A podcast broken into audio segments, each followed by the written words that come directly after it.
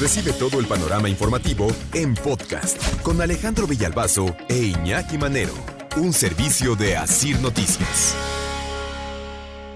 Prohibido fumar incluso en espacios públicos, incluidas las playas, albercas, hablando de zonas turísticas, de recreación, de esparcimiento, hoy que estamos además de vacaciones. Pero como prácticamente la ley en este país nace muerta, tres meses después, ¿qué está ocurriendo? Nada más vámonos a Cancún para hablar de ese ejemplo. Carlos Mendieta, buenos días, Carlos. Muy buenos días, Alex. Gusto en saludarte a ti y al auditorio. Pues sí, hay mucho de lo que dices. Fíjate, desde el quince de enero está prohibido fumar en espacios públicos en todo el país. Hoy esta ley modificada prohíbe fumar en patios, terrazas, balcones, áreas de juegos, parques de diversiones, deportivos, hoteles, hoteles, playas, centros de espectáculos y más. Tampoco en escuelas, ni lugares de trabajo, ni transporte público. Tampoco se puede exhibir las cajetillas en supermercados ni tiendas de conveniencia. Eso te lo platico porque también aquí las zonas comerciales son muy amplias y el turismo eh, ahí pues, viene a divertirse y, y muchos vienen a fumar y, y beber, ¿no? Si bien la ley se publicó en el Diario Oficial de la Federación el dieciséis de diciembre del dos mil veintidós con fecha entrada en vigor el quince de enero de dos mil veintitrés, aún no se aplica la ley en nuestro estado, por lo que podríamos creer que esta es letra muerta. Sin embargo, las autoridades explican que están en un periodo de tres meses de gracia para, en primer lugar, recibir los lineamientos federales sobre cómo se ejecutarán los operativos, cómo se va a sancionar a los usuarios, porque no es lo mismo sancionar a un usuario en una playa que a un restaurante o a una universidad, por ejemplo, que en las universidades también los chavos fuman en las áreas públicas de la universidad, ¿no? Vamos a escuchar a Milka Israel. Él es coordinador de la Dirección de la Comisión Federal para la Protección de Riesgos Sanitarios en la zona norte, la COFEPRIS, en zona norte, que nos explicó un poco el proceso en el que ahora están con este tema de la ley antitabaco. Estamos ahorita en la etapa del acercamiento con todas las cámaras, eh, restauranteras, asociación de hoteles, empresarios, para hacerles llegar toda la información referente a esta nueva reforma de ley, explicándoles cuáles son eh, estas nuevas modificaciones, cuáles son también las, las sanciones que ya vienen dentro, dentro de esta nueva ley. Y en base a eso nosotros ya eh, estaríamos trabajando en temas de vigilancia. La vigilancia constaría en verificaciones ya en las instalaciones. ¿Alguien miente en COFEPRIS?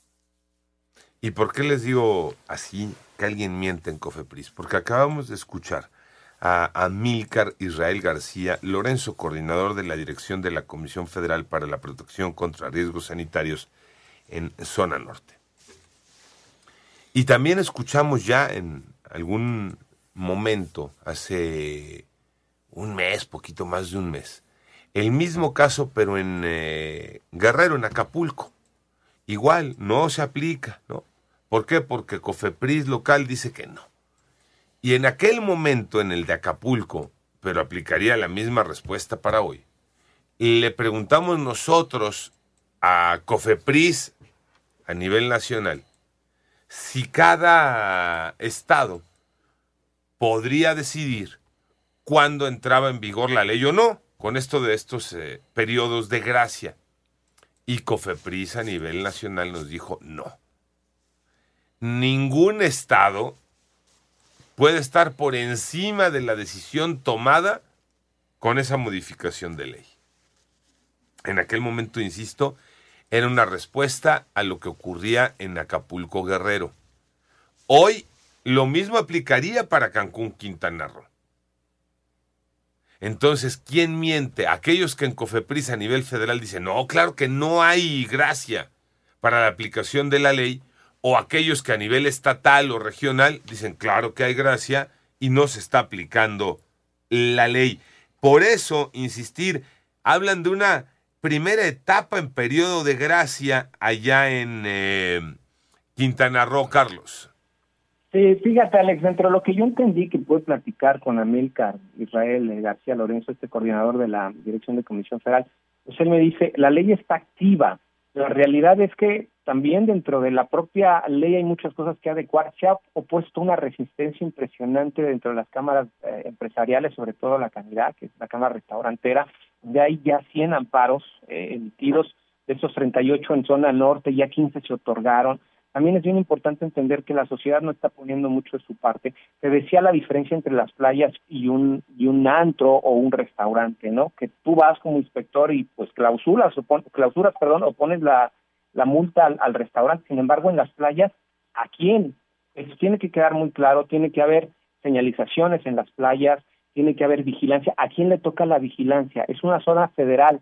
Sin embargo, eh, la playa es vigilada por la SOFEMAT, que es Zona Federal Marítimo Terrestre, pero la SOFEMAT, más allá del nombre, Alejandro, es una dependencia municipal.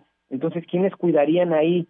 El, el, la policía municipal, tendría que ir COFEPRIS, como todo esto es lo que queda muy en, a, al aire, porque es una ley tan robusta, o sea, tan robusta en alcance, que hay muchas cosas que afinar. Entonces, lo que me dejó claro es que la ley está activa, sin embargo, todavía no están en la implementación de, de los operativos de verificación y multas o, o, o para in, emitir castigos, sino más bien están en ese proceso de, ahora, le estamos informando porque a mitad de abril ya vamos a empezar con estas vigilancias. Fue hasta hasta este punto es lo que tenemos y tendremos que estar ya muy, muy como sociedad vigilantes que a partir de abril, sobre todo los que no fuman y los que quieren que esta ley se aplique, pues que ya empiecen con las multas y empiecen a ver eh, eh, pues estas vigilancias, Alejandro. Oye, eh,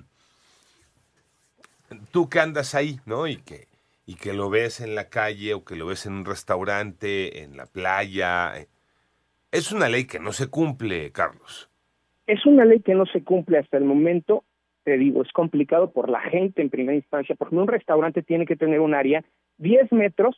Mira, el área tiene que ser privada dentro del restaurante, pero tiene que estar a diez metros alejado de cualquier persona o cualquier lugar donde se preste un servicio. Esta área, en esta área no se puede llevar bebidas, ni se puede llevar comidas. O sea, es un área que únicamente va a ser, que tienes que alejar diez metros, tienes que fumar. Entonces, físicamente, pues los restaurantes no tienen un área para desplazar diez metros y poder hacer este espacio. Playas, el tema de las playas, pues ahí se vuelve todavía más complicado, porque si alguien enciende un cigarro, ¿quién es el encargado de acercarse a pedirle a esa persona que apague el cigarro? ¿Y quién es el encargado de multarlo, eh, de arrestarlo? ¿O cómo se va a proceder? ¿Se le va a quitar el I N E y se le va a dar una multa en la mano? Todo esto queda muy en el aire, Alex. Sí, porque en el tema de la playa, pues el responsable es el, el, el turista, el ciudadano, ¿no? El que está ahí vacacionando, aunque este, pues ahí tendría que llegar una autoridad local, una autoridad municipal, eh, a decirle a esa persona, pero efectivamente en estos vacíos que puede tener una ley, pues cuál sería y cómo sería la sanción, ¿no?